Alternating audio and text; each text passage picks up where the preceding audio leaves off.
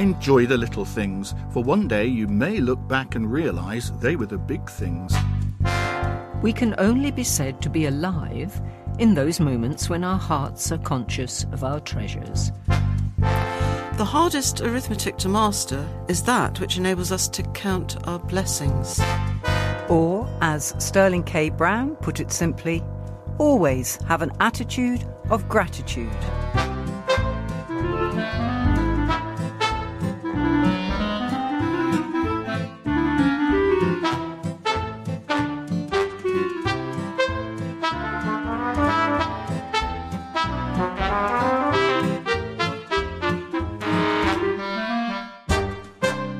This month, our theme is gratitude. I'm Pippa Curtis, and I'm sure very grateful to be with me here in the studio are Phil Lee, hello, Jane Fares, hello, and Catherine Neal, hello, who are all pleased to bring you this, the first talking magazine of twenty twenty-two, the February Look Here.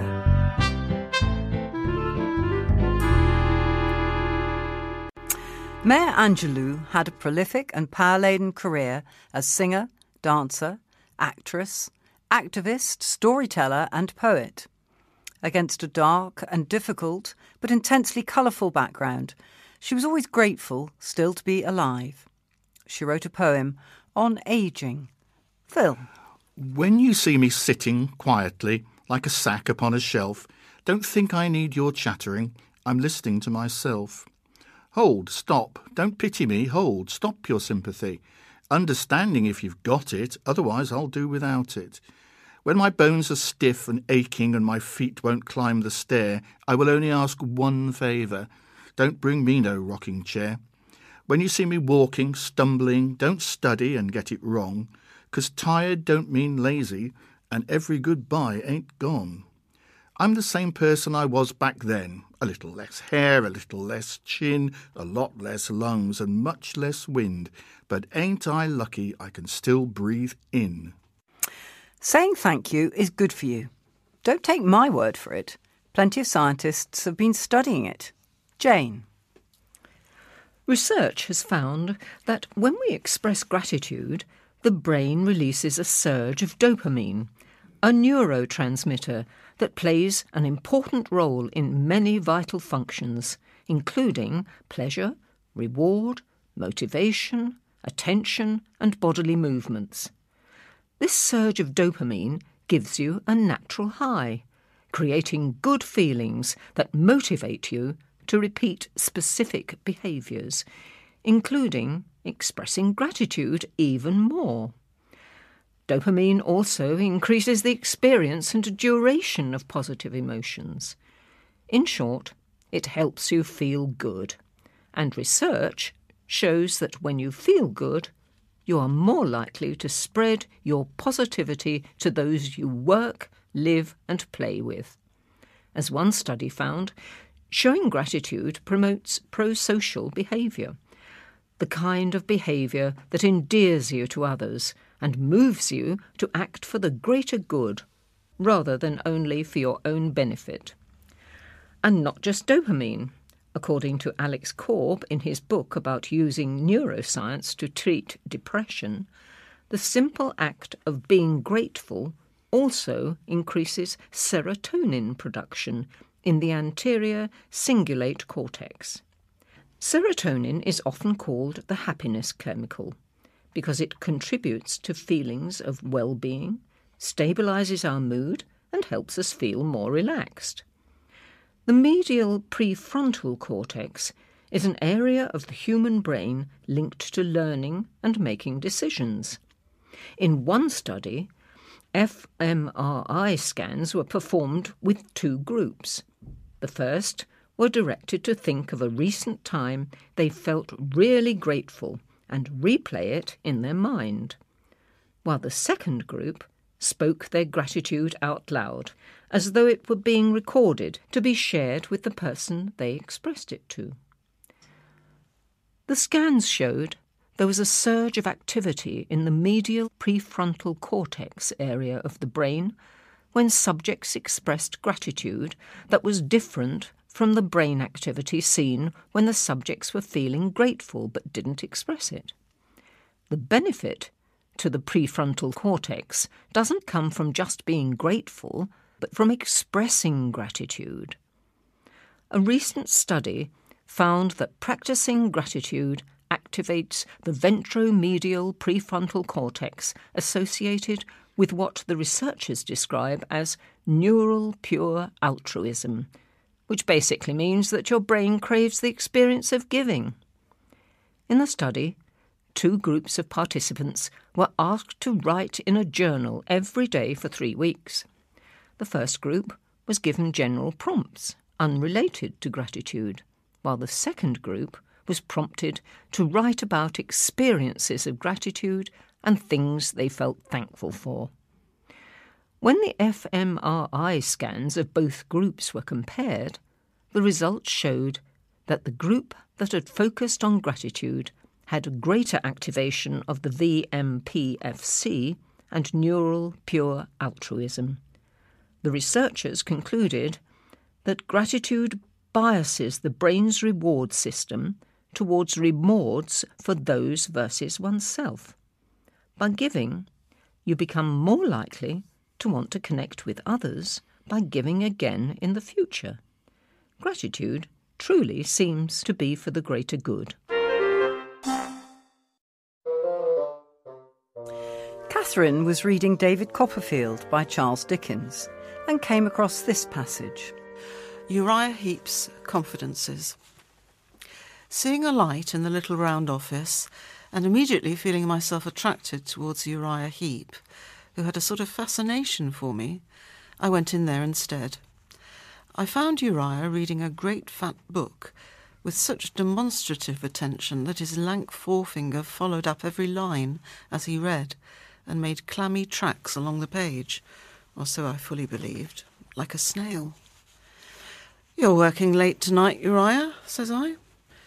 "Yes, Master Copperfield," says Uriah.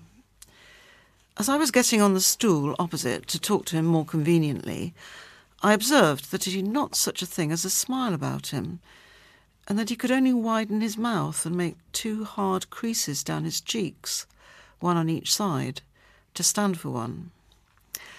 "I'm not doing office work, Master Copperfield," said Uriah. "What work, then?" I asked. "I'm improving my legal knowledge, Master Copperfield," said Uriah. "I'm going through Tidd's practice. Oh, what a writer Mister Tidd is, Master Copperfield." My stool was such a tower of observation that as I watched him reading on again, after this rapturous exclamation, and following up the lines with his forefinger, I observed that his nostrils, which were thin and pointed, with sharp dints in them, had a singular and most uncomfortable way of expanding and contracting themselves, that they seemed to twinkle, instead of his eyes, which hardly ever twinkled at all. "I suppose you are quite a great lawyer," I said, after looking at him for some time. "Me, Master Copperfield?" said Uriah. "Oh, no, I'm a very humble person." It was no fancy of mine about his hands, I observed, for he frequently ground the palms against each other as if to squeeze them dry and warm, besides often wiping them in a stealthy way on his pocket handkerchief. "I am well aware that I am the humblest person going," said Uriah Heep modestly, "let the other be where he may. My mother is likewise a very humble person. We live in an humble abode, Master Copperfield, but have much to be thankful for. My father's former calling was humble. He was a sexton." "What is he now?" I asked. "He is a partaker of glory at present, Master Copperfield," said Uriah Heep. "But we have much to be thankful for. How much have I to be thankful for in living with Mister Wickfield?" I asked Uriah if he'd been with Mister Wickfield long. "I've been with him going on four year, Master Copperfield," said Uriah, shutting up his book after carefully marking the place where he'd left off. "Since a year after my father's death. How much have I to be thankful for in that? How much have I to be thankful for in Mister Wickfield's kind intention to give me my articles, which would otherwise not lay within the humble means of mother and self?"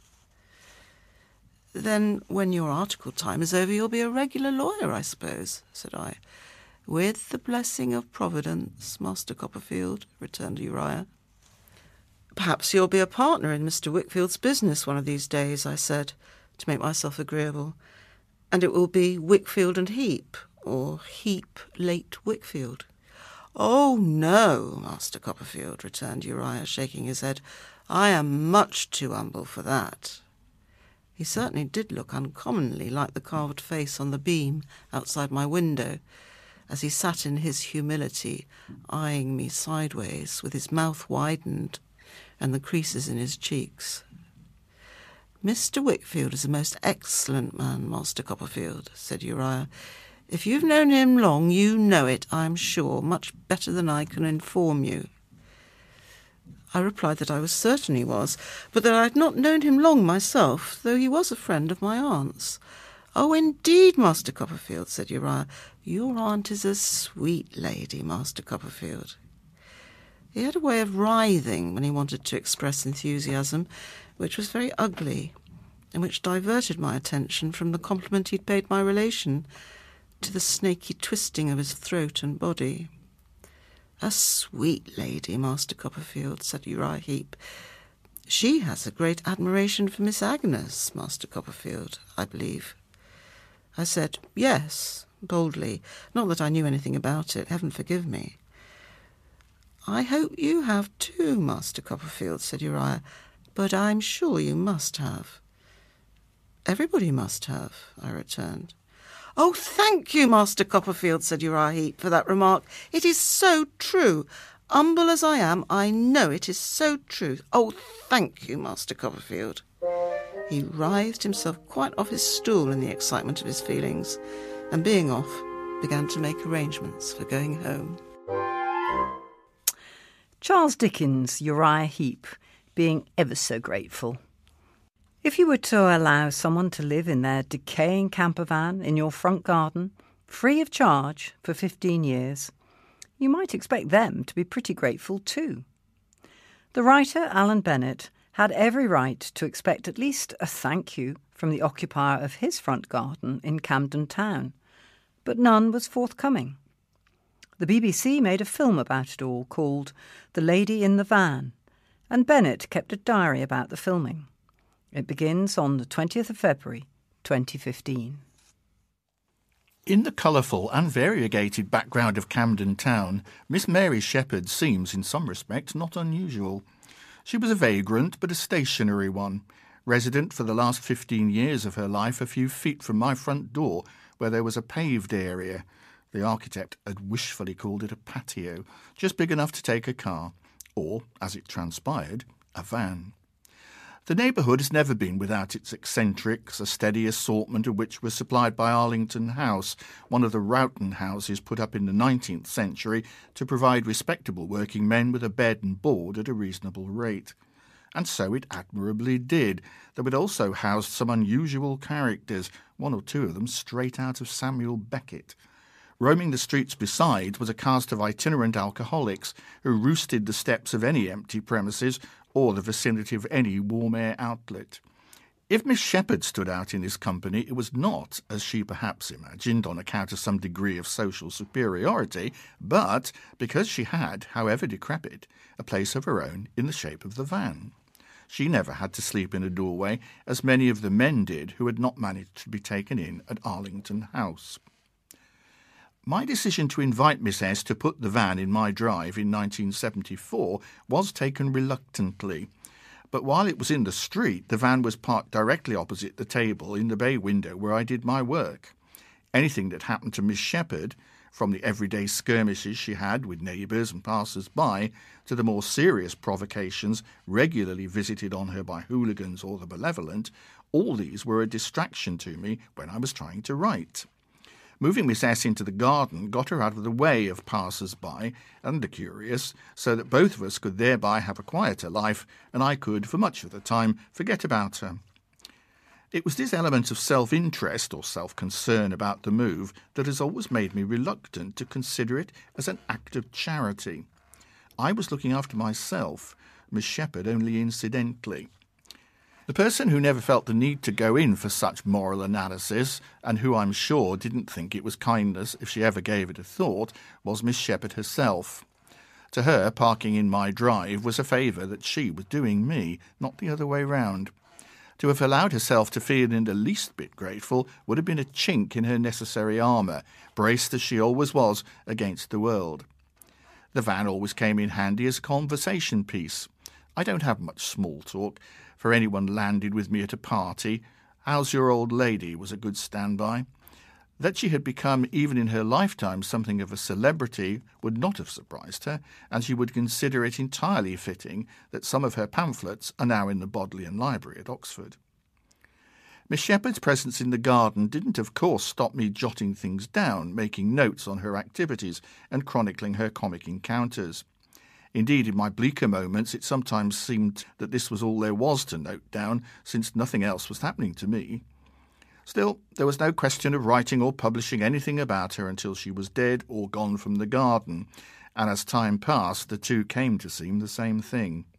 Occasionally newspapers took an interest and tried to blow the situation up into a jolly news item, but the ramparts of privacy were more impregnable in those days, and she was generally left to herself.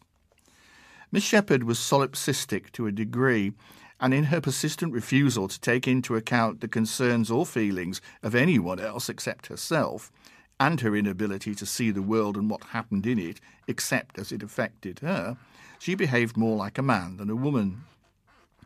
I took this undeviating selfishness to have something to do with staying alive. Gratitude, humility, forgiveness, or fellow feelings were foreign to her nature, or had become so over the years. But had she been otherwise, she might not have survived as long as she did. It's now over a quarter of a century since Miss Shepherd died, but hearing a van door slide shut will still take me back to the time when she was in the garden. For Marcel, the narrator in Proust's Remembrance of Things Past, the sound that took him back was that of the gate of his aunt's idyllic garden. With me, it's the door of a broken-down Commer van. The discrepancy is depressing, but then most writers discover quite early on that they're not going to be Proust. Besides, I couldn't have heard my own garden gate because in order to deaden the irritating noise, Miss Shepherd had insisted on me putting a piece of chewing gum on the latch.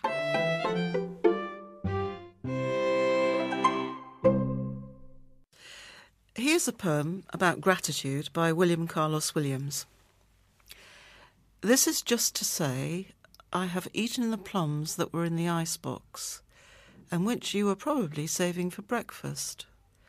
Forgive me, they were delicious, so sweet and so cold. Have you heard of Random Acts of Kindness Day?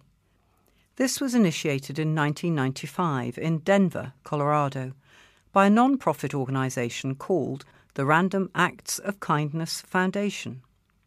The event spread to New Zealand nine years later, in two thousand four, and the observance of the event became more and more widespread. We've heard about the benefits to be had from feeling and expressing gratitude, but it seems that those very same benefits, in all their detail, can be gained equally by performing the very acts of kindness for which other folk are grateful. The idea is that when a person does an act of kindness for another person, it makes the person receiving it more likely to perform an act of kindness for someone else. This can unfold exponentially, so don't think your act of kindness doesn't matter, because it does. In fact, it can have farther-reaching effects than you might be able to imagine. One study suggests that when a person performs an act of kindness, their brain releases endorphins. These endorphins not only produce a wave of euphoria, but they also are the brain's natural painkiller. And this happens after just one instance of kindness. Another study has suggested that if a person continues to do nice things for other people, then they will experience an almost twenty-five percent drop in cortisol. This drop in cortisol levels can not only reduce their blood pressure levels, but it can also slow the natural aging of their body by a small amount. Or or at least that's what the study suggests. According to the Random Acts of Kindness Foundation, kindness is a skill that can be taught, and many a moral tale in literature has that thought at its heart.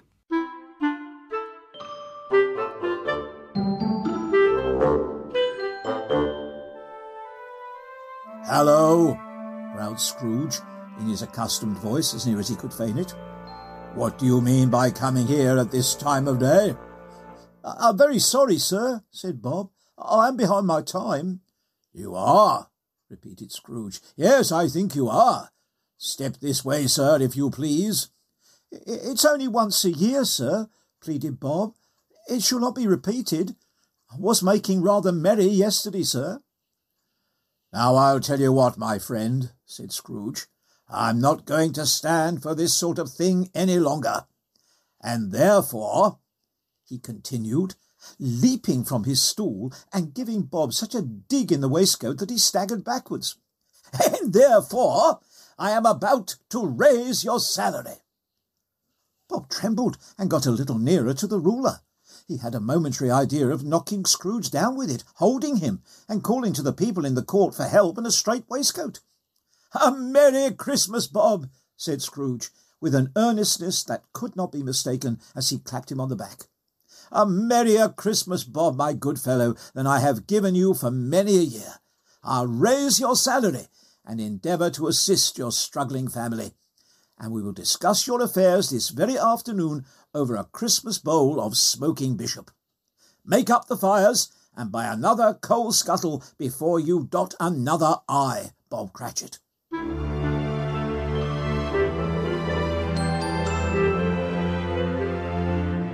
Scrooge was better than his word. He did it all and infinitely more, and to Tiny Tim he was a second father.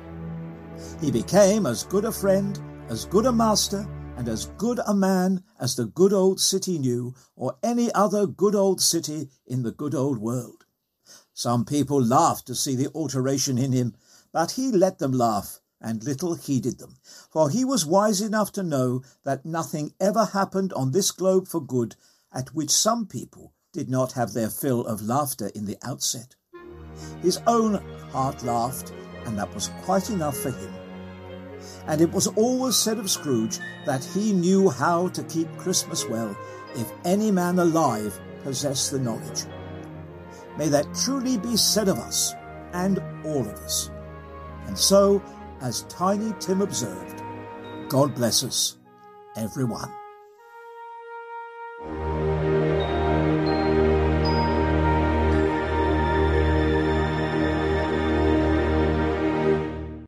Stephen Buckley reading the conclusion to Charles Dickens' A Christmas Carol. And while we're in literary mode, Phil has been enjoying one of the talking books from our library. I've gone for another historical novel this time. It's Labyrinth by Kate Moss, but it's a very different proposition from the Sharp story we looked at last. The book is the first of her Languedoc trilogy, though it is a complete tale in itself. It's a time-slip novel, which involves the narrative switching between twelve oh nine and the present day, which in this case is two thousand five. These transitions can be confusing sometimes, but here they're facilitated by being voiced by two different readers. Anton Lesser looks after the storyline in twelve oh nine and thereafter, and Amelia Fox, the modern day. Both are excellent readers, clear, modulated, and Anton Lesser is particularly skilled at using his voice to convey a growing sense of menace, as in this short extract where a body has been found in the river. "Guillaume stumbled back against the wall. Peltier's hand was around his throat, pushing his head against the stone.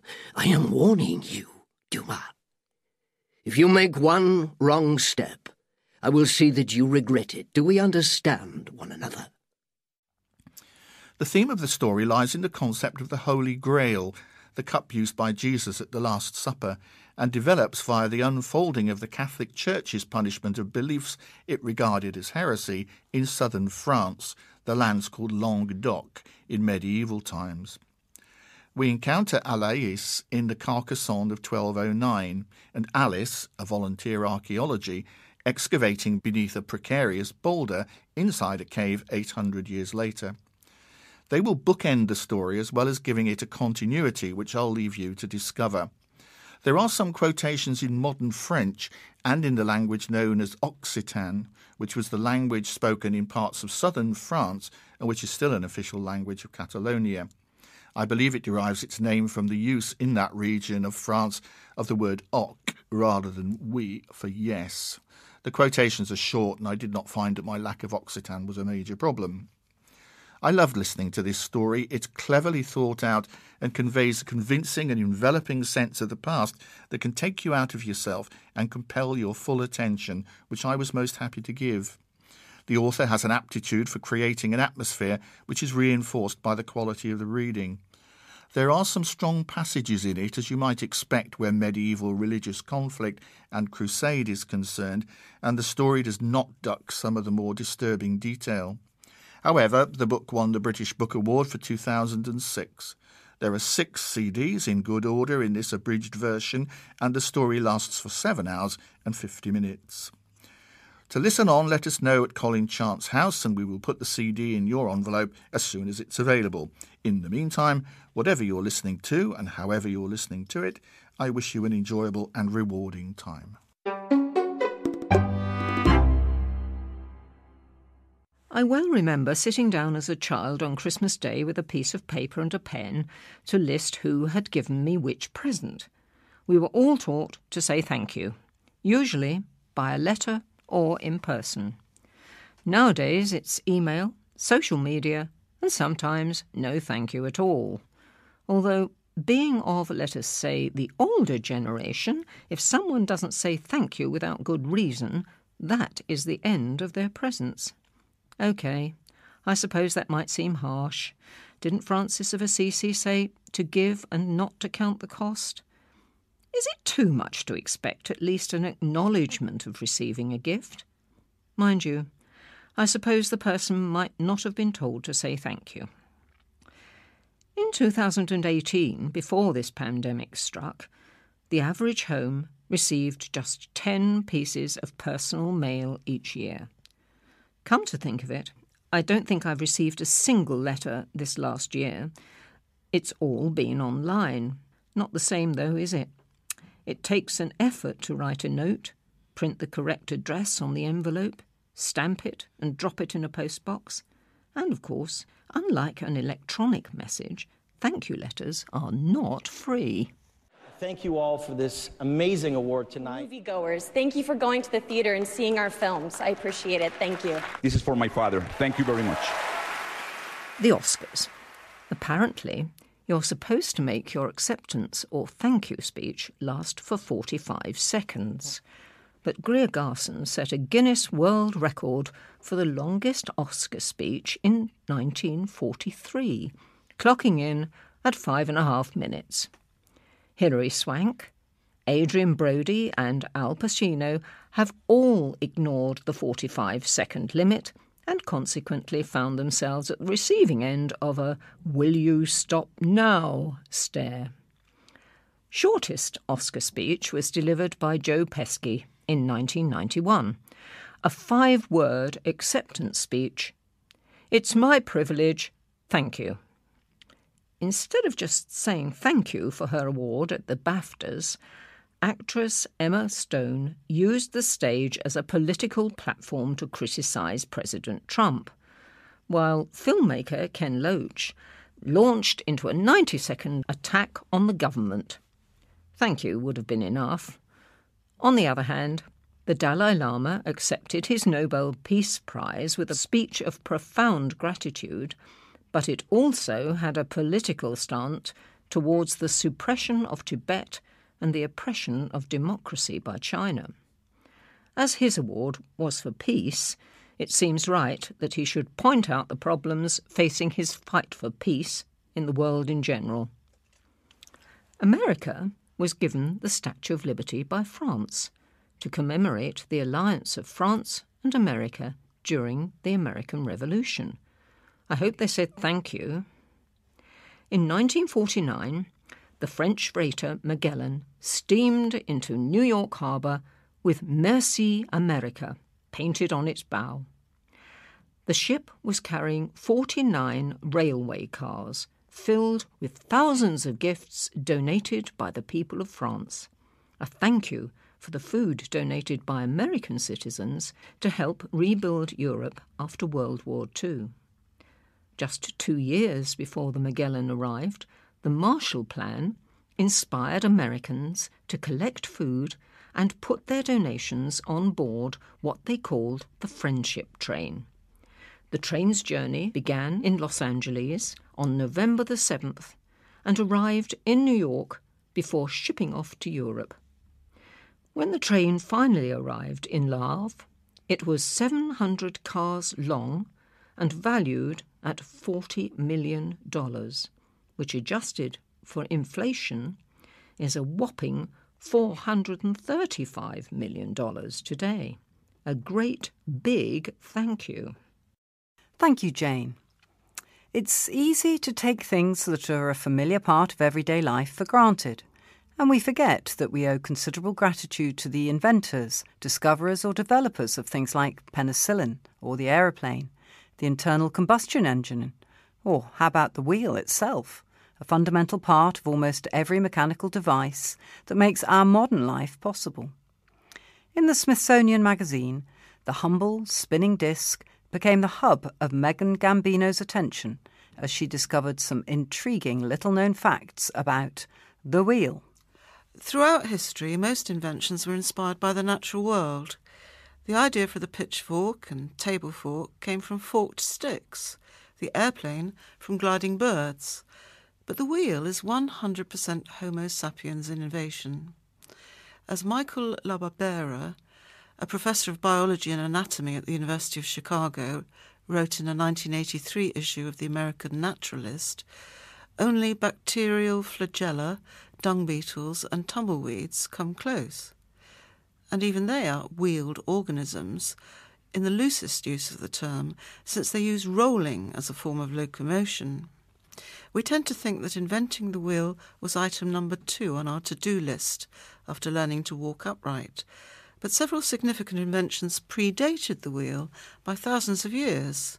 Sewing needles, woven cloth, rope, basket weaving, boats, and even the flute. Evidence indicates the first wheels were created to serve as potter's wheels around three thousand five hundred B C in Mesopotamia, three hundred years before someone figured out to use them for chariots. Researchers believe that the wheelbarrow first appeared in classical Greece sometime between the sixth and fourth centuries B C, then sprung up in China four centuries later and ended up in medieval Europe, perhaps by way of Byzantium or the Islamic world. Although wheelbarrows were expensive to purchase, they could pay for themselves in just three or four days in terms of labour savings. Breaking on the wheel was a form of capital punishment in the Middle Ages and inspired no end of inventive methods of killing people. A person could be stretched across the face of a wheel and bludgeoned to death, or have an iron-rimmed wheel pounded across their bones with a hammer. In another variation, Saint Catherine of Alexandria was wrapped round the rim of a spiked wheel and rolled across the ground in the early fourth century. Legend has it that the wheel divinely broke, sparing Saint Catherine's life until the Romans beheaded her. Since then, the breaking wheel has also been called the Catherine wheel. Saint Catherine was named the patron saint of wheelwrights. For centuries, tinkerers, philosophers, mathematicians and crackpots have tried to design perpetual motion devices that, once set in motion, would continue forever, producing more energy than they consume. One common take on this machine is a wheel or watermill that uses change in weight to continually rotate. The overbalanced wheel, for example, has weighted arms attached to the rim of the wheel that fold down or extend out. But no matter what the design, they all violate the first and second laws of thermodynamics, which state, respectively, that energy cannot be created or destroyed, and that some energy is always lost in converting heat to work. the U S Patent Office refuses to assess claims for perpetual motion devices unless the inventors can produce working models. Of course, the wheel is of little use for transport if the ground beneath it is insufficiently robust. Thinking here of something like the Sahara Desert, maybe. So in the Middle East and northern Africa, between the second and the sixth centuries A D, camels were the preferred mode of transportation. Despite abandoning the wheel for hauling purposes, Middle Eastern societies continued to use wheels for tasks such as irrigation, milling and pottery. In May two thousand one, shortly after a new patent system was introduced in Australia, John Keefe, a freelance patent lawyer, wanted to prove that the new cheap Australian system, which allowed inventors to draft a patent online without the help of lawyers such as himself, was flawed. To that end, he submitted a patent application for what he called a circular transportation facilitation device. Stripped of the personal involvement of a specialist lawyer, the new streamlined system immediately granted him a patent for the wheel. Now, we can't look at gratitude without mentioning the holiday that's celebrated so enthusiastically by our cousins across the Atlantic, known as Thanksgiving. It doesn't seem completely certain exactly what it is that the Americans are being thankful for. The most popular belief is that the tradition of Thanksgiving began with the first harvest festival, held by the Pilgrims in the October of sixteen twenty-one, a festival attended also by the local Native Americans, or Red Indians. Darker tales, however, are told of the natives being forced to attend, and even that the thanks are given for the colonists' violent suppression of the indigenous population. Whatever its true origin, these days, Thanksgiving Day in the United States is generally a happy occasion, both secular and religious. Many hymns and folk songs have been written around it, including the Shaker song, Simple Gifts, thought by some to be a song received directly from the spirit world, but more generally attributed to the Shaker songwriter and author Joseph Brackett in eighteen forty-eight. The piece is described in several Shaker manuscripts as a dance as much as a song, the movements themselves suggested by the various references to bowing, bending, turning and ending up in the right place. "'Tis the gift to be simple, 'tis the gift to be free, 'tis the gift to come down where we ought to be, and when we find ourselves in the place just right, 'twill be in the valley of love and delight. When true simplicity is gained, to bow and to bend we shan't be ashamed. To turn, turn will be our delight, till by turning, turning we come round right.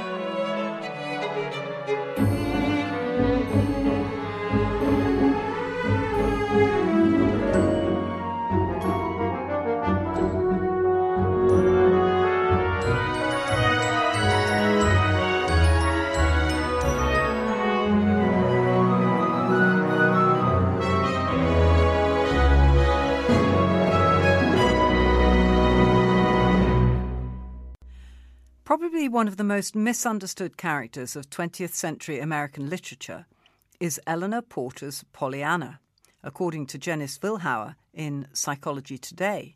Phil. When most people think of Pollyanna, they think of an overly optimistic goody-goody who doesn't see the harsh reality of the world. The term Pollyanna has taken on quite a negative connotation, and you frequently hear people using the term apologetically. I hate to be a Pollyanna, or critically, stop being such a Pollyanna. In fact, Pollyanna was not unrealistic or overly optimistic about anything. She was a little girl with a very poor but very wise father who recognized the duality of everything in life and taught her to play a game based on this idea. Pollyanna's game was known as the Glad Game. One day Pollyanna's father, who was a church missionary supported by donations from the Ladies' Aid Society, received a long-awaited donation box for his family. Pollyanna, who had very few toys, had been wishing with all her might for a doll, but the only thing for her to play with was a broken pair of crutches. When Pollyanna started to cry, her father promised her that if she stopped crying, he would teach her to play a game that would bring her more happiness than any doll ever could. He taught her that in every situation, no matter how bad it might seem, you could always find something to be glad about if you looked hard enough. Pollyanna and her father played that game every day, looking as hard as they could to find the thing that they could be glad about in every situation. The more difficult the situation, the more fun and challenging it was for them. After a while, the game became automatic to Pollyanna. She often didn't even realize she was playing it. She had just trained herself to see the silver lining, or what she could be grateful for, in every situation. Pollyanna began to teach the game to everyone she met, and life-altering transformations started to occur for all who played. While the story of Pollyanna was originally published in nineteen thirteen by Eleanor Porter, it wasn't until almost a hundred years later when, as we've been hearing, the field of positive psychology began to seriously study gratitude on the effects of emotional well-being. Gratitude may also be beneficial to people with medical illnesses. One study found that cardiac patients who practiced being grateful reported better sleep, less fatigue, and lower levels of cellular inflammation, while another study found that heart failure patients who kept a gratitude journal for eight weeks had less inflammation afterward. So, if someone dares call you a Pollyanna, just smile and say, "Thank you." So, what is a gratitude journal? Jane's tried one. I think we've all heard the term well-being in the past two difficult years. And one of the spin-offs of this, and there are many, is the gratitude journal and, of course, a gratitude diary. They appear to be the same thing. These are apparently to encourage the practice of gratitude and increase your sense of well-being. One of the adverts for the diary says, "Start each day with a grateful heart. A morning and evening diary to increase positivity and happiness." There are, of course, many of these diaries available from many different sellers. Even thirteen best gratitude journals recommended by mental health experts. So how does this work? Instructions on the website say, two times a week, write a detailed entry about one thing you are grateful for. This could be a person, a job, a great meal with friends, or anything else that comes to mind. Don't rush to write down the first thing that comes to your mind. Take time to truly think about what you are grateful for. So, does this actually increase your happiness and well-being? A study at the University of California found that people who wrote gratitude letters reported significantly better mental health than those who didn't. But the crucial thing is they wrote those letters in addition to receiving counselling. Now, I'm not knocking gratitude as a spiritual practice. In fact, it has numerous benefits, as we've heard, but misplaced gratitude can be harmful. How? Well, you are in danger of ignoring the negatives. After all, it is sometimes necessary to dig through the uncomfortable in life. If your usual thing is to stuff emotions down through food, shallow breaths, or feelings of deep resentment, solely keeping a gratitude journal is likely to make this worse. Using an ordinary journal, where you can describe your feelings altogether, will help you get yourself back on track. I must admit to keeping a gratitude journal as well as my usual journal when someone gave me a really lovely empty-lined book the Christmas after my husband died seven years ago.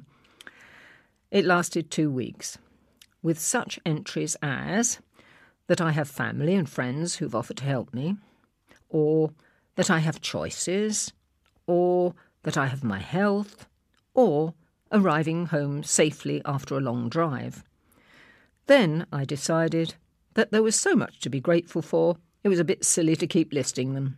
So now I keep my usual journal of good and bad, and I'm just grateful that I'm me and alive. Does that count?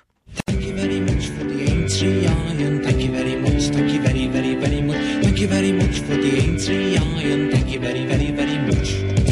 Thank you very much for the bird. Do you remember a group in the sixties and seventies known as The Scaffold? They wrote and recorded songs such as Lily the Pink and the theme to the B B C comedy programme The Liver Birds. One of their most popular songs consisted of an inventory of things to be thankful for.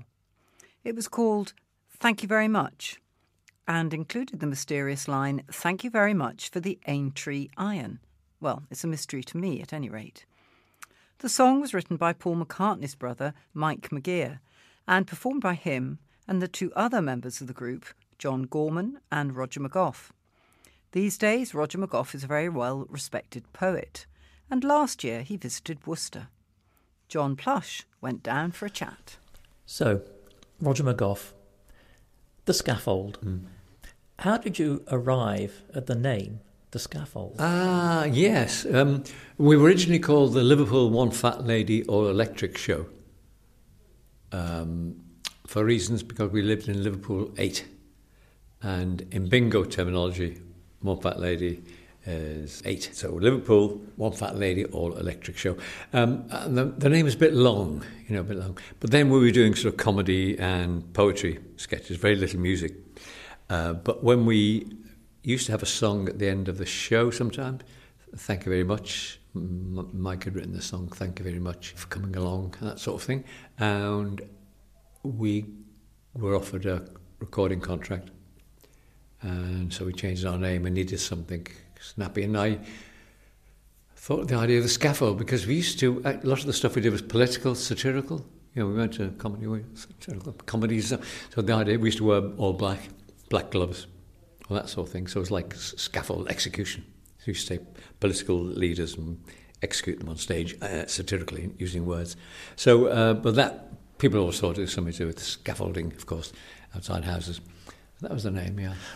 When you speak of executing political figures, were you a bit of a rebel? I don't think so, really. I've never, not a vocal one. I mean, uh, you, you tend to be independent, I suppose, uh, in a way. Um, but not a rebel. I wouldn't glue myself to the... to the pavement. I mean, uh, you know, like Extinction and uh, so forth, Rebellion. Uh, thinking about that today, actually, I was talking with my wife in the car and thinking the way, the extent and, you know, the courage it takes for a lot of people to suffer the way they do in in the name of something, and the cause, in a cause, for a cause. And I, I can, couldn't do that, really. I sort of um, admire the guts, but I, I'd, uh, I'd sort of write a poem about it. Write a poem. What inspired you when you first started writing? My first poems were about um, about falling in love. When I was at Hull, Hull University, about falling in and out of love, and I was influenced at the time by a lot of French poets. I did French at uni, um, schoolboy French, in fact.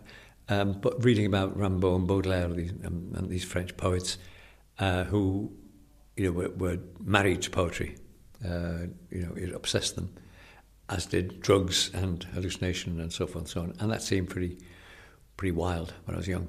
And uh, so I liked that. So I did a lot of poems in that sort of style. Then I remember getting a job in Scarborough as a waiter during the summer holiday and writing poems and being a waiter. And it's very funny. I came across the poem just a, a while ago, short while. And it's very funny. It's almost as if I'd written it last week. I was interesting. I thought, blimey, you know, I had this, some, some sort of gift quite early on, you know, when I, when I just let myself loose in a way. And um, forgot about Baudelaire and Verlaine and Rimbaud and just wrote about being a waiter in Scarborough. I found a voice. I've read somewhere that uh, when you're writing a poem, sometimes you'll start at the end. I do, yeah, I do. I've got a good ending. And work backwards. Is that often, often don't start with ending, but I may, um, yeah, I probably sometimes do start with ending, but often if you've had the first line, you haven't the last line, and you've got to fill in the gap in the middle. You've got to put the ham in the sandwich or the cheese. Um, yeah, that's that's quite fun. It's all what, What's the most important thing then? The idea behind the poem or the form of the words? No, I think often, often the words direct where the poem goes, in a way. I mean, it's complicated, because sometimes you think, I want to write a poem about something. I mean, sometimes you're asked to write a poem about something, commissioned to write a poem about something, and then you focus on that. I was commissioned to write a poem about the, the David Attenborough, the Sir, Sir David Attenborough scientific ship leaving Birkenhead to go down to the Antarctic, and so that's... That's you've got to think that in your mind. You've got to present something that is recognisably that. You can't be too surreal, in a sense. Um, so you start that off and uh, and then use the language and imagination into it. But sometimes the imagination can just kick off, or the words kick kick off and uh, lead you by the hand in a way, in a sense, and you follow it. And I think sometimes people impose themselves too much into a poem when they're writing it. You know what I mean, and, and like sharpen it up or redirect it, and uh, you know, it's uh, correct it, if you like, because uh, it's not going according to what they think the poem should be about. And I don't like that. I like to be fairly free. What about your audience? Are would you be annoyed if you thought that your audience were misinterpreting what you'd write? I assume they misinterpret a lot. I know, I know they do, and I know audiences will. And uh, think about when you do a live audience. Uh, of course, when reading, there's some. You can steer the way towards what you, what the poem is about. And also, when I'm putting together a programme for an evening's reading, I select the poems where they go, what they lead on to. They lead on to something else. And maybe there's certain subjects they will cover, move to something else. And so you're the, you take the people with you. Now, you've translated three of Molière's plays, including Tartuffe, which I studied at school, although oh, oui. sadly it wasn't in your translation. No. Does Molière speak in Roger Backoff's voice? That's funny enough. Well, this is it, because that was a great thing to do. I wrote this, uh, as you know, I wrote a trilogy of the Molières, uh, Misanthrope and uh, Tartuffe first, then Hypochondriac. And I was asked to do it by the Liverpool Playhouse. I thought, I can't do this, even though I did French at university. My French isn't good enough, you know. But I went to look at various translations, and um, Liz Lockhead, the Scottish poet, did a very funny one, uh, not funny but good one, but in Scottish dialect, and I looked at other writers that had done them. But what I did, I got the Molière, not in the French translation but in, in English translations of American translations usually, so I took the plot and just let them speak. And once I gave voice to the people, like Madame Pernelle, as soon as she started speaking to, you know, the her maid, I took over the voice. So I always had a, a photograph, a picture of Molière on my desk, and I was re- referred to him in a way. And so it was like a sort of McGoffier type voice. So I was very conscious. I didn't want to... Uh, there's nothing wrong with... I think he, he would have approved, although I'd done it, because I, I played with it, with kept the same strengths there, and I didn't uh, destroy anything. And and um, 'cause I know a lot of translation I've seen whereby there's quite a lot of... C- c- He was a failed Catholic, or would-be Catholic, was Molière, because that was the French word at that time, and he failed, but he tried to be all the time. But a lot of people have dismissed that in a way as unimportant. I sort of brought that back, and um, and I think it was, you know, people laughed out loud, which I think uh, Molière would have enjoyed. You're very adept with the minutiae of life. How attracted are you to the bigger picture? Well, yeah, I think the bigger subjects are the minutiae of life takes takes in the bigger subjects in a way. You can't take in the bigger subjects in a, in a sense, in the philosophical sense or in infinity. Um, yeah, there are people who try to do that, uh, philosophers, uh, nuclear scientists and so forth. Um, but minutiae is what most people can, can see. And uh, it moves from beyond there. Look, look at the small thing and then look up, see, you know, look at the leaf and then you see the tree mm. in a way. It's no, it's no use trying to paint the forest. Can. You know what I mean? It's the music that uh, leads you on, can yeah. lead you on to yeah. Yeah. A, a larger vision. You were on Desert Island Discs a while ago, mm. and that got me thinking, if you're on this desert island, there's nobody else there, no one there to hear or read your poems. Mm. Would you still write them? Oh, yeah. Yeah, I mean, I still think I'm on a desert island, really. Uh, yeah, it's... um. Yeah, there must be a dichotomy, I suppose, in in my character. I, I've got to be doing writing is my what I do all the time. Um, so I will always go, go to writing. So it's for myself. You don't uh, need an audience. No, not really. I'm always... I mean, it's like... Um, I've said this before that I, I enjoy being on stage, but I don't like people looking at me. And that's another way of doing it. And, and I think uh, I've always been that way. The idea that people actually read my books, I can't imagine it. People sit down reading my, one of my books. Presumably they do because they buy them. But it's always a, it's a different thing. It's a difference. Yeah. Is poetry a friend to you or a demon? Oh, friend, yeah. Friend, friend, friend, definitely. You, you don't feel pursued by the muse? I don't mind. No, she's very nice, actually. I could describe her to you, but I won't. Why is poetry important to you? Um, well, for, for all the reasons probably I've been nattering on about, in, in a sense. I, I could natter on not not a lot about other things. Uh, it keeps me um, transfixed, um, keeps me head on the ground, I mean... Feet on the ground, head in the, head in the air. I liked head on the ground. I'd better, yeah, head on the ground, feet in the air, yeah. Mm. And it pays the bill. To some extent, yeah. It's not. It's something about poetry, of course. I mean, there, there were times in my life when I could have gone in different directions, when I could have gone into advertising and copywriting and uh, screenplays and stuff. Um, but I, I was never drawn to that, really. I just liked this sort of freedom. You're glad you didn't do that? I am really, yeah, yeah, yeah, yeah, yeah, yeah. I mean, it might have made, well, I don't know, I, I'd be probably in L A now, on a beach, surrounded by lovely women. Yeah, massaging my back and all that. But, you know, it's a, yeah, but yeah, I'd rather be here, thanks. I'd rather be here, mostly.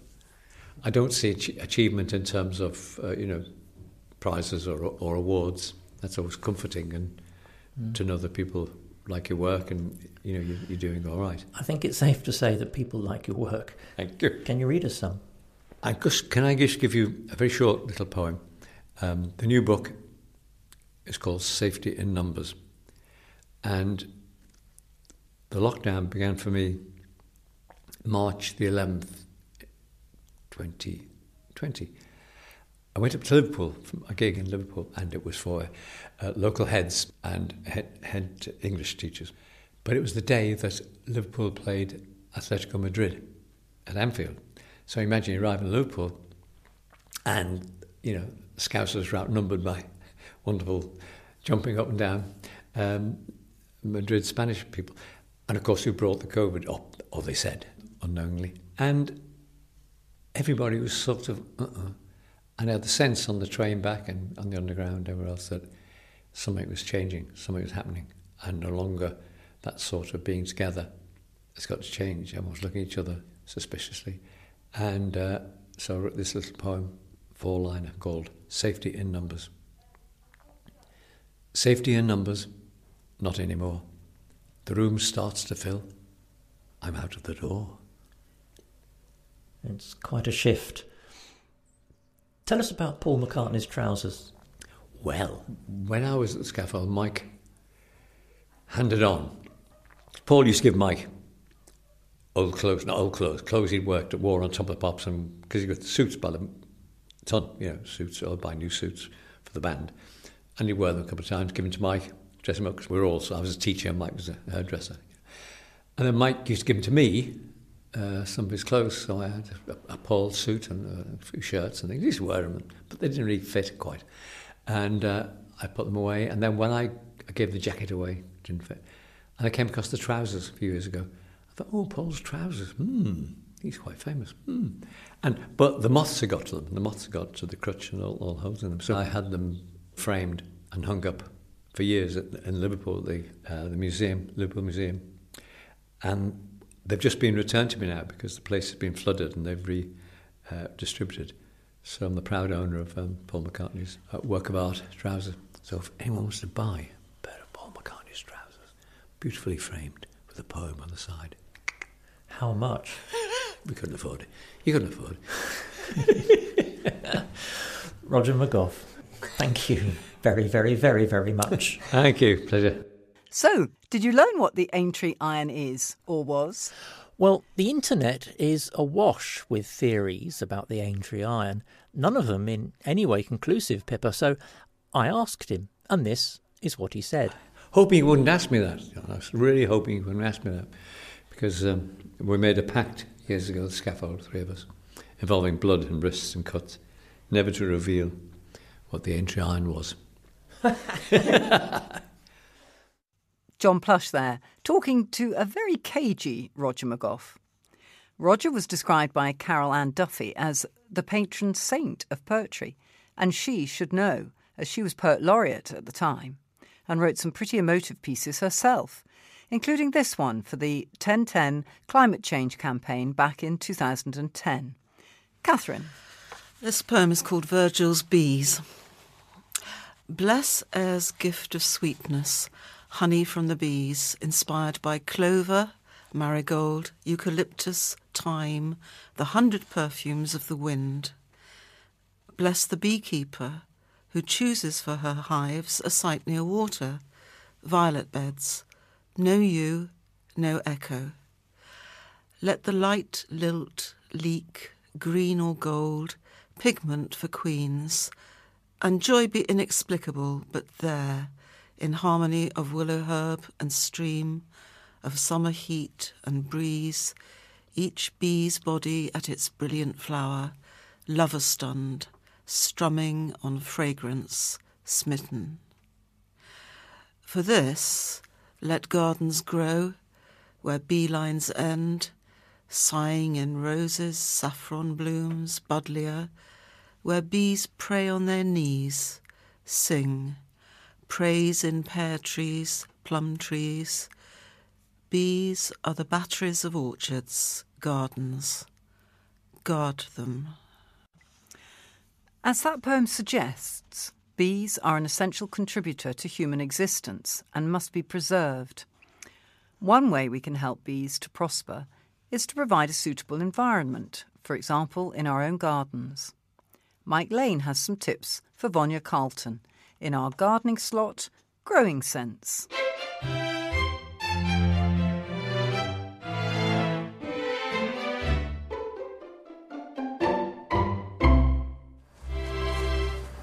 hi. Hi, Vanya. What are we going to do today? Right, the fruit trees.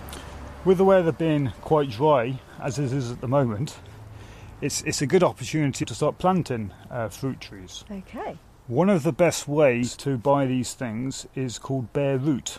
Now, bare root plants basically mean there's no soil. Mm-hmm. Uh, so basically they're dug up in a field, given a quick shake, and quite often put into a plastic bag, and then sent out to your house through mail order. Yes. There's plenty of places online where you can purchase them from, um, and actually makes buying a tree quite affordable. And of course this is the year where we should all be planting trees, isn't it, for oh, the Jubilee? Definitely, definitely. Platinum Jubilee. That's yeah. it. It is a good time to be plant, planting, planting those trees. Um, when they arrive, quite often you could just put them to one side for maybe two to three weeks before planting. Okay. Providing you leave them in the bag and the roots are still moist within the bag. Yep, I understand. Then what you can do is, uh, say twenty-four hours before planting, put the roots into a bucket, bucket of water mm-hmm. and soak it overnight. Okay. And then your tree will be ready to transplant the following day into a container or yeah. straight into the ground. Yeah. You could put a stake around the tree just to support it upright. Okay, so how do I put the stake in? Is it best to put the stake in at the same time as you put the tree in and then cover it all? So dig a hole, yeah. bit of um, compost or organic matter on the bottom of the hole, mm-hmm. put the tree in or the soil back in, push it hard down with your feet, and then I'd possibly tamp a stake in for them to tie a tree tie to hold the tree in position. Good. This time of the year there's always some other winter jobs to do, isn't there? Oh, there's yes. some house plants which you may have brought inside, such as your scented pelargoniums, and there's also things like orchids which can grow in a bathroom, which don't really need too much watering, just just use a bit of a mister. Okay. And there's, and there's a climbing ja- jasmine as well, which will also Beautiful. indoor one, yeah. which will smell good. Perhaps we can um, talk about orchids, because I've got two orchids and one of them flowered the year before last but didn't flower last year. Yeah, they're very hard to grow Oh, okay. Yes. Generally. Um, they tend to flower for long periods, and then they, they're dormant for a long time. Yes. They don't tend to need much water. No. You may want to occasionally look at possibly potting them on. Yes, I've done that, and they did have Use. a bit of a growth spurt then. They yeah. enjoyed that, but yeah. uh, they just look a bit bored. I'm thinking, you know, how can I get them to flower again? Yeah. Houseplants generally are very tricky to, to keep alive. Yes. And actually, at least with salvias and things like pelargoniums as well, geraniums, you can actually have them in a pot and then bring them inside. Yes. For the winter. Yes. Uh, and sometimes they will continue to flower. Mm-hmm. Um, and don't give them too much water. Yes, yeah, and then start to feed them again in the spring when they do start to shoot yeah. and stuff. Yeah. Yeah. So what have we got in this bucket, Mike? Right, well here we've got loads of exciting bits of twigs and bamboo canes and a couple of fir cones. So what are you going to do with all of that then? Build a, a bug house. Okay, tell me how. The, the exciting thing about this is is we always think about the garden, but we don't always know what's living in the garden. So by producing this bug house or bug hotel, it just allows insects such as bees, Very moths, important. worms, snails, slugs, spiders. Yeah. So right. So it encourages them. Encourage them in to live within the garden. So right, let me just get these Whoa. out. Right. There's a couple of ways in doing this. Some people possibly would just, just find a corner. Yes. And just build build a pile of twigs, uh, maybe some cardboard. Uh, other canes, possibly bits of wood as well, and then the idea is that the insects can just climb inside over the winter and all year round oh. and just live within this house or hotel. Okay. Uh, but w- what we're going to do today, I've picked up a small um, seven centimetre pot. pot. Yeah. So all we're going to do is just layer. So you're you're holding the pot on its side. Holding the pot on its side, yeah. How long are these pieces of stick? About so the same depth, yeah, about the same depth of the pot. Just just like you collected a handful handful of pencils yeah. off the desk. So they're in there tightly. And now, you just put they? them t- tightly into the pot. Yeah. Uh, and then once this is produced, find somewhere in the garden where you're happy for it to stay all year round. And you leave it horizontal? Leave it horizontal. I would just possibly just tip it slightly, because you don't want to gather any water within the plastic so pot, drown. because yeah. obviously they would drown. So if you just tip it, you know, forward slightly, so there'll be a nice dry area. And obviously the idea now is for the the insects to sort of climb into there. Yeah, and I can see that the bamboo canes have got hollows in, so the, some of the insects are going to go inside there, aren't they? That's Not it. only between the, the bamboo, yep. but actually inside the bamboo as That's well. That's it, yep. And and then over time, um, ideally, if you can plant some other other plants around this area, uh, which, which which would then bring insects into into it, yeah. uh, and the more, say, ladybirds and other things we have in the garden, yeah. then it's straight away killing off the aphids, and oh, other things which, yeah. which which which we don't want in the garden. Yeah, that's a good um, idea. So I could so put one of those near my tomato plants. Put one of them by your tomato plant would, would, would be ideal. Could I stick some moss in there as well? Would that help? Possibly around if you wanted to. Around just, it, just, just to camouflage just, just, just to the camouflage pot. the pot, possibly insulate it a bit. Yeah. yeah. Tell me, what are the fir cones for then? Uh, the fir cones. If you, if you take a look at the, look at the fir cone, oh, all the crevices. You can see all the crevices inside. You can feel them, can't you? So you just take out some of these. So you push one bamboo of those canes. You could just put oh, a, that's nice. a fir cone in, and um, they're protected in there from the birds, aren't yes, they? Yes, yeah, too? exactly, yeah. exactly. So, Mike, what are we going to talk about next time we meet up? Which will be um, in April. Yes, April, a busy, a busy month. So I think possibly we could start looking at seeds, grass seeding potentially, and uh, what plants we could start to grow on. Ready for the summer months. Yes, I'm looking forward to some spring some, weather. I think we're all looking forward to some spring weather, aren't we? So, uh, yes. On that note, should we go back inside and uh, yes. grab, grab a drink? Good idea, Mike. Bye. Bye.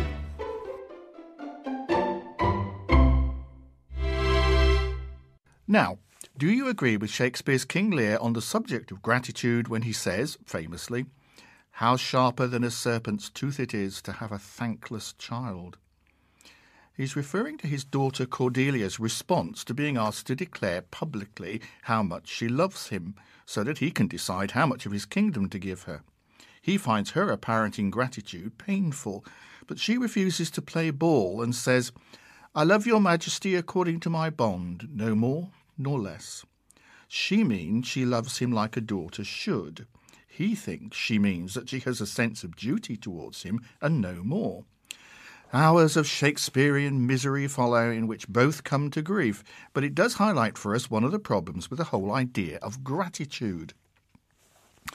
I suppose it was the annual challenge of selecting Christmas presents that brought this to mind, and here's why. When I was growing up, my mother instilled a number of lessons, as mothers do, and preeminent among them was that one should always show gratitude when given something, especially as a birthday or Christmas present. Moreover, that gratitude should be strong and fulsome, and most certainly not, that's definitely not, be influenced by what that gift was and whether I liked it or not. Now, you may feel that there's not much to disagree with so far, but listen on. The downside of this is that the giver of the present has every right, in the face of such a positive reaction, to assume that the gratitude is not only due for the act of giving, but also for the nature of the prezi itself. Worse, that because they knew I was aware that they were going to give me a present, say at Christmas, my apparently heartfelt reaction must be largely for the item rather than the process. Even then we could still be on Easy Street except for one overwhelming fact. My relatives were the worst choosers of presents in the entire history of Western civilization. I had no aunts or uncles, but plenty of great aunts and uncles. They had no idea what a child wanted, and here's the point. The only feedback they got was the stream of gratitude on which Mum insisted. Appeals were useless. But, Mum, they keep buying me the same stuff because they think I like it. Couldn't you tell them? Don't be ungrateful, Philip. Some children in the world don't get anything. Lucky them. That's enough. Go and help your father with the washing up. Imagine my feelings then to find later in life that I'd married someone who was quite prepared to turn her nose up at an unsuitable offering with, "What did you buy me this for?" Real serpent's tooth stuff, I thought. Now, this could have gone one of two ways, and you may have a view of your own here. Do I try a good deal harder next time? Or do I think, blow that, buy your own present? Yes, I tried harder, until the wonderful Christmas when, bereft of hope, she decided to tell me what to get. Joy. So we now all realise that ingratitude can work. I think it's a little like the difference between politeness and thoughtfulness, where politeness is often a formal code of behaviour to be applied whatever the circumstances, but where consideration takes account of real people in real situations. There are plenty of my acquaintance to whom I would not say, "after you," or hold a door open because they don't want it and would not thank me for it, and I respect that. Gratitude can be too formal, too automatic, too unnuanced. The moral is, be careful what you say thank you for. And when you say it, there's been a tendency of late to thank us for something that we've yet to do. Thank you for not smoking. Thank you for wearing a mask. I don't know about you, but I find it annoying for some reason. It assumes too much. Gratitude, to mean anything, must be a response to an action, not a presumption. Indeed. Expressing gratitude in some situations is dropping out of fashion altogether, as Sally Guyancourt noticed, writing in the eye. Jane. Sorry may be the hardest word, but it turns out thank you is a phrase which now goes without saying, a study has found. Research published in Royal Society Open Science has revealed there is an unspoken expectation of cooperation in many societies around the world, and so thank you is surplus to requirements. Authors of the study said, in our data from everyday informal interaction across the world, we find an abundance of episodes in which people successfully elicit another's provision of a good, service or support in the practicalities of everyday life around the home or village. What is striking, however, is that most of these episodes culminate without the beneficiaries expressing gratitude. In fact, researchers discovered that in some of the languages they looked at, there was no word or phrase to say thank you, such as chapala in Ecuador.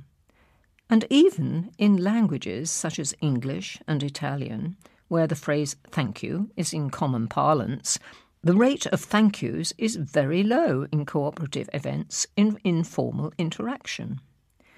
Researchers looked at the one thousand fifty-seven instances of request-type sequences extracted from recordings of informal conversation in eight languages around the world.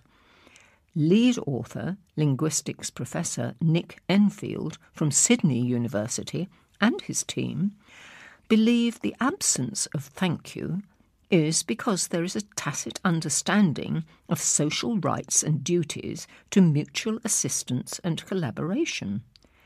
They concluded, when someone's cooperation is expected as part of their contribution to the running of everyday affairs, it is not necessary to explicitly express gratitude on the spot.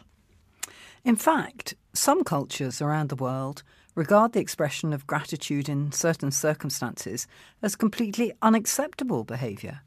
In parts of both India and China, members of the same family and even close friends rarely say thank you. Why? Matthew Miller, an American living in China, explains, Chinese people are taught to be very polite to strangers. Politeness includes saying things like thank you, please, and so on. You'll find that if you're on a Chinese street and you, say, help an old lady down from the bus, she and her daughter will profusely thank you. But once you become married to a Chinese person or good friends with a Chinese person or part of a Chinese family, that quickly changes. Now you're supposed to be close, like family, and you're supposed to be honest. If your good friend wears clothing that looks terrible, you will tell them. If you're gaining too much weight, your Chinese mother-in-law will tell you, you're getting fat, stop eating so much, it looks terrible. Once you're in the group, saying things like thank you is seen as too distant. It's the way you act towards strangers on the street. And if you treat family like strangers, that's very insulting. Having said that, Chinese close friends and family actually do say polite things. They just do not say it outright. For example, if a good friend went out of his or her way to cook for a friend, instead of saying, thank you for cooking for me, which would make them uncomfortable as being too polite and distant, they will often say something like, you worked hard. It's their way of saying thank you without actually saying it directly.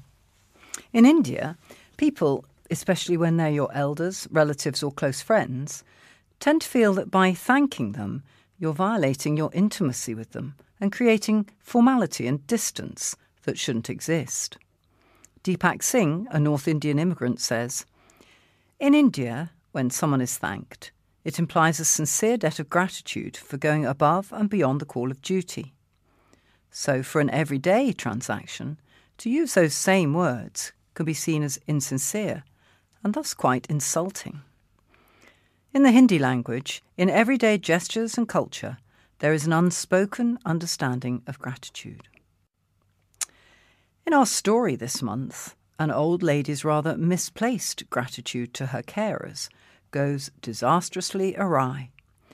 Sarah Thomas Lane reads The Treasure Hunters.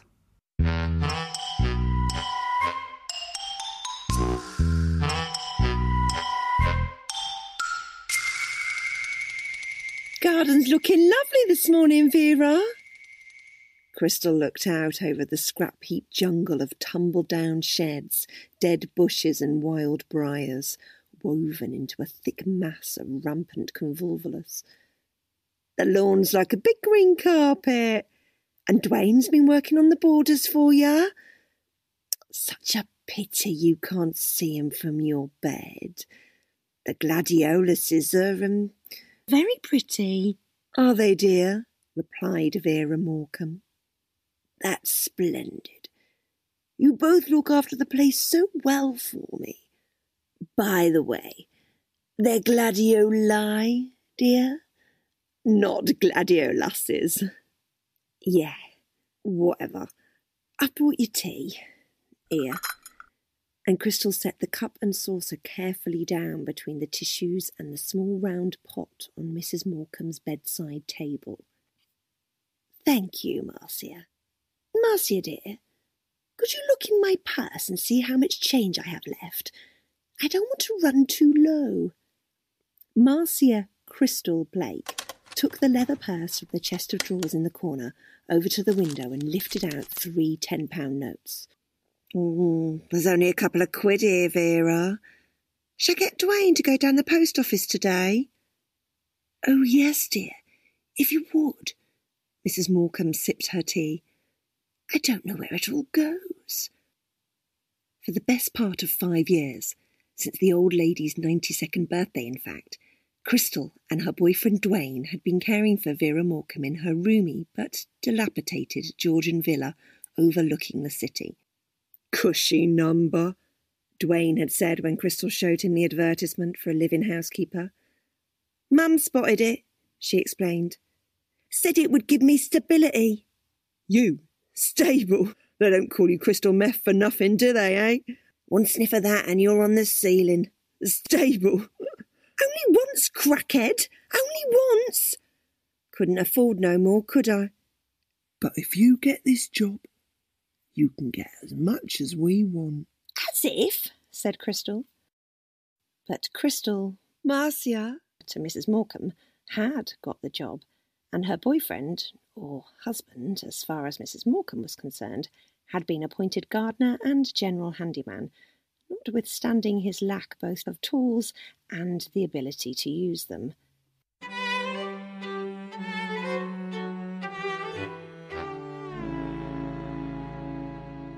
Despite having been quite a notable lady of society in the nineteen thirties and forties, and with spectacular connections to powerful people of all denominations in various corners of the world, Vera had now, in Crystal's words, well lost it, becoming increasingly, in Vera's words, forgetful, a trifle confused, and for the last three and a half years confined to her bed.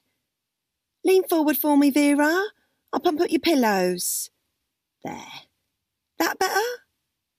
Upon becoming a widow some years before, her already deteriorating mental health had rendered Vera easy game for at least one equity release shark, and as a result, although she was allowed to continue living there, the Georgian house she had shared with Gerald, he's in the Foreign Office, you know, was no longer technically hers, the scant payout she had received in return failing to cover Gerald's gambling debts and former lifestyle.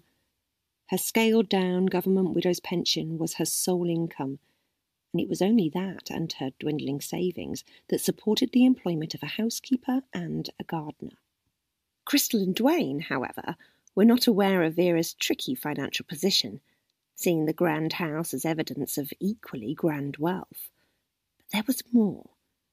Vera had an unfortunate habit of hinting at the existence of some additional personal fortune, which seemed, from her occasionally semi-coherent ramblings, to be contained somehow amongst her personal effects. Don't worry about me, dear, she would confide to Crystal. The Maharaja's pot will keep me in my old age. Or, there's more than enough in the king's coffers. Or, the Khalifa's money box will provide. Have no fear. She's nuts, diagnosed Duane. Yeah, she's nuts all right, but the old witch has got something stashed away, I know it, replied Crystal. Somewhere in this house, there's a box full of treasure, trust me. We find it, Duaney boy, and we're out of here. Duane searched the house from top to bottom. Cupboards were ransacked, floorboards shamelessly ripped up. The attic emptied as promising-looking chests and suitcases were taken downstairs into the light to be torn open for inspection. He even knocked down a suspect wall in the basement, only to reveal a spidery array of disused gas pipes. "There's only the old bat's bedroom we haven't been through," said Duane after a particularly smelly encounter with the house's private sewerage system. "It's got to be in there, that treasure chest or whatever it is. Have you looked under the bed?" "Of course I've looked under the bed, stupid. And in the wardrobe and the drawers. There's no treasure chest in there." "How about under the floor?" suggested Duane. "How are we going to lift the floorboards without her noticing? It took you nearly a month to get the floorboards up in the living room. Noise was terrible. I had to tell her it was men working on the road." "Well, I didn't have the proper tools, did I?" countered Duane, almost as if he knew what the proper tools might have been. I only had an hammer. Whatever tools you use, she ain't going to miss you pulling up the floorboards in her own bedroom, is she? You know she never even gets out of bed these days. So leave her in bed, said Duane. But move the bed out. Put her in a different room. Tell her, I don't know, tell her the roof is leaking and the, the ceiling's going to fall in, so she has to move to another room. Then we can go in and have a proper look. All right, said Crystal, pulling a ten pound note from her jeans pocket.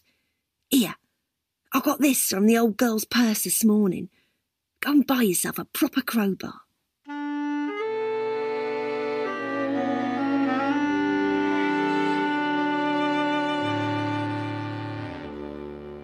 That evening, as Crystal was bedding Vera down for the night, the old lady leaned forward and spoke quietly but urgently. Marcia, dear, I have something I need to tell you. My son and daughter-in-law have phoned to say they're coming to see me. Some years earlier, Vera's daughter-in-law had divorced her son and gone to live in America, from where she maintained strict radio silence. Her son, meanwhile, following in his father's footsteps, had taken to alcohol and been killed in a drink-driving incident near Leeds. Unable to assimilate these facts, however, Vera often came up with this impossible news. The first time she heard it, Crystal, unaware that the heralded visit was a fiction, flew into a panic, cleaning the house for the first time, appealing to her mother to come in and play the part of the cook, and making Duane mow the lawns and mend the front door. This pantomime occurred twice more before Crystal realised that no such visitor was ever going to appear. So these days she just ignored it and left the house to deteriorate at its own pace once more. But this time it was different. Leaning closer still, Missus Morecambe whispered, I know what they're after. What? My special treasure? Crystal felt a sudden tensing at the base of her skull. You're special, she started. But they're not getting it, Vera spat. Treasure? Whispered Crystal with an attempt at nonchalance. Vera became more agitated still. But they're coming to take it. Steal it from me. Her voice rose higher. Asset! Asset strippers, that's what they are. Vera, come down. No one's going to steal from you. We'll look after you. The old lady's eyes glazed a little as she relaxed and rested back on her pillow. Yes, dear. Yes, I believe you will. You've always looked after me. He's a fine man, isn't he? Your Gerald. Gerald? Oh, yeah. A fine man. Would, uh, would you like some hot milk, Vera? A fine man. Sorry, dear. Milk. Shall I get you some hot milk? Oh, yes, dear. Thank you. A fine man. Crystal turned and made for the door, wondering how to make the best of this turn of events. Marcia? Missus Morecambe? I want you to have it. Crystal nearly passed out where she stood. Vera? And she turned back to the bed where her benefactor in charge was sitting upright once more, more full of life than Crystal had ever seen her. You must have it. As a thank you from me and my husband. Thank you for looking after us and our beautiful house all these years. We'll soon be gone, and it's right that you should have it. Crystal said as gently as she could, Where is it, Vera? What, dear? The money. The treasure. Your special treasure. Where'd you keep it? Oh. Just here." And she gestured vaguely towards the bedside table and the small round pot that always sat there next to the tissues. That crystal was crushed. The almost spherical pot was about three inches across, yellow and with a faded oriental design around the base. Instead of a lid, the top of the pot had just a small hole. "It looks like my old piggy bank from when I was a kid," thought Crystal bitterly. "Won't get much treasure in there." She said out loud, "I'll get you milk," and went downstairs. Duane had just come in holding a brightly painted crowbar. "You all right?" he asked. "Stupid cat," she seethed. "All this time leading us on.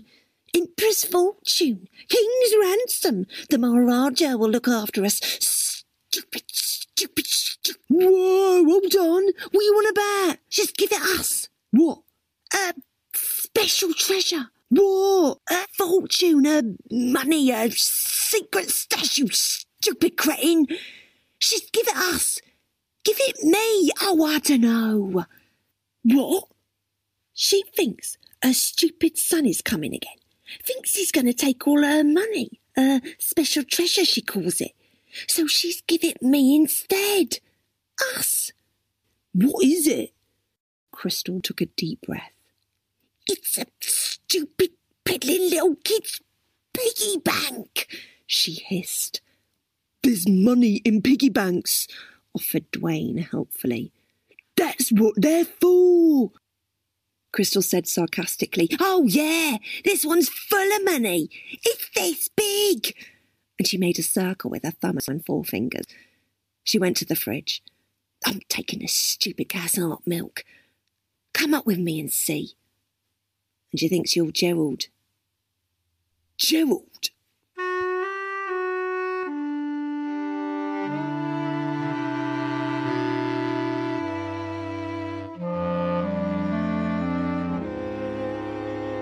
As they made their way upstairs, Duane realised he still was holding the crowbar. "Better put that down. Don't want to frighten the old biddy." "Vera!"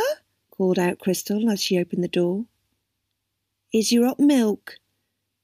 Duane, I mean, um, Gerald, has come up to say good night." Vera Morecambe was dead. "Oh, for f- sake," said Crystal. "What do we do now?" mumbled Duane, staring at the figure in the bed. "I think we're supposed to call the police," mumbled Crystal. "Before we do," began Duane. Hmm, yeah, yeah, might as well," continued Crystal. She bent forward to the bedside table. She glanced across at Vera and then grabbed the pot and brandished it at Duane. "That's it," she said angrily. That, that's her treasure. And it's ours. Brilliant." Something rattled inside it. "There's something in it," observed Duane. "Perhaps it's her teeth." "Don't be stupid. Couldn't get her teeth in there." "Well, there's something. Look inside." "How can I? There's no lid. Just an hole. Like a piggy bank, I told you." "We'll shake it," Duane suggested. But no amount of shaking would liberate the contents of the pot. "What do you think it is?" he asked. "How the f- should I know? Probably just an old penny." "Or rusty nail." Duane enjoyed a guessing game. Crystal thought for a moment. "Or a key." "What to?" asked Duane. "One of them suitcases," said Crystal. "Nah, I opened all of them. It's not that." "Safety deposit?" Crystal suddenly grinned. "Yeah. Yeah, safety deposit box. I saw a film once. A bloke found a key to a box at the bank. There was a treasure chest and all sorts in there. Oh, we've got to get that pot open." Duane was still into the game. "What if it's a diamond? One of them big uns that's worth loads." "Oh, for God's sake, Duane, open the thing," insisted Crystal. Duane took it and peered into the hole. "It's only clay!" screamed Crystal. "Just smash it with your crowbar!" Amongst the debris, they found a folded-up piece of paper and a rusty nail. The paper was a cutting from a magazine, Antiques Today, published in nineteen sixty-three. Next to a photograph of Auctioneer's Lot one forty-nine, a three-inch diameter yellow ceramic pot with a perforated top and decorated in the base in Chinese style, Crystal read, "A Chinese so-called security vase of the Ming Dynasty was sold yesterday by Hampton and Macy auctioneers of Bond Street, London.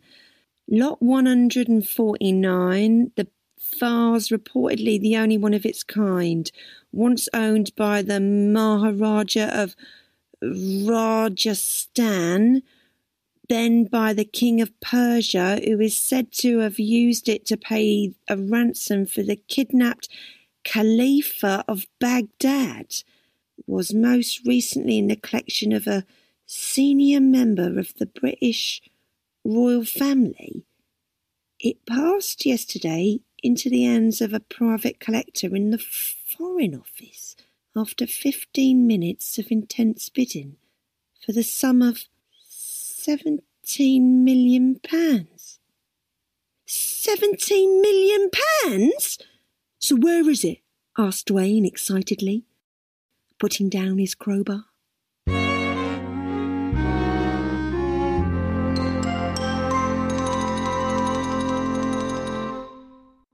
The Treasure Hunters was written especially for the magazine by John Stanbury and was read by Sarah Thomas Lane. And that brings us to the end of this edition of Look Here on the topic of gratitude. So with huge thanks to Carol Hartle for administration and monumental gratitude to David and Sylvia Day for copying this month, and of course immeasurable thanks to John Plush for putting it all together. It's goodbye from Catherine. Goodbye. Jane. Goodbye. Phil. Goodbye. And from me, Pippa. But the last word comes from the great Roman philosopher and statesman Marcus Tullius Cicero, who wrote, "Gratitude is not only the greatest of virtues, but the parent of all others." Thank you for listening. Goodbye.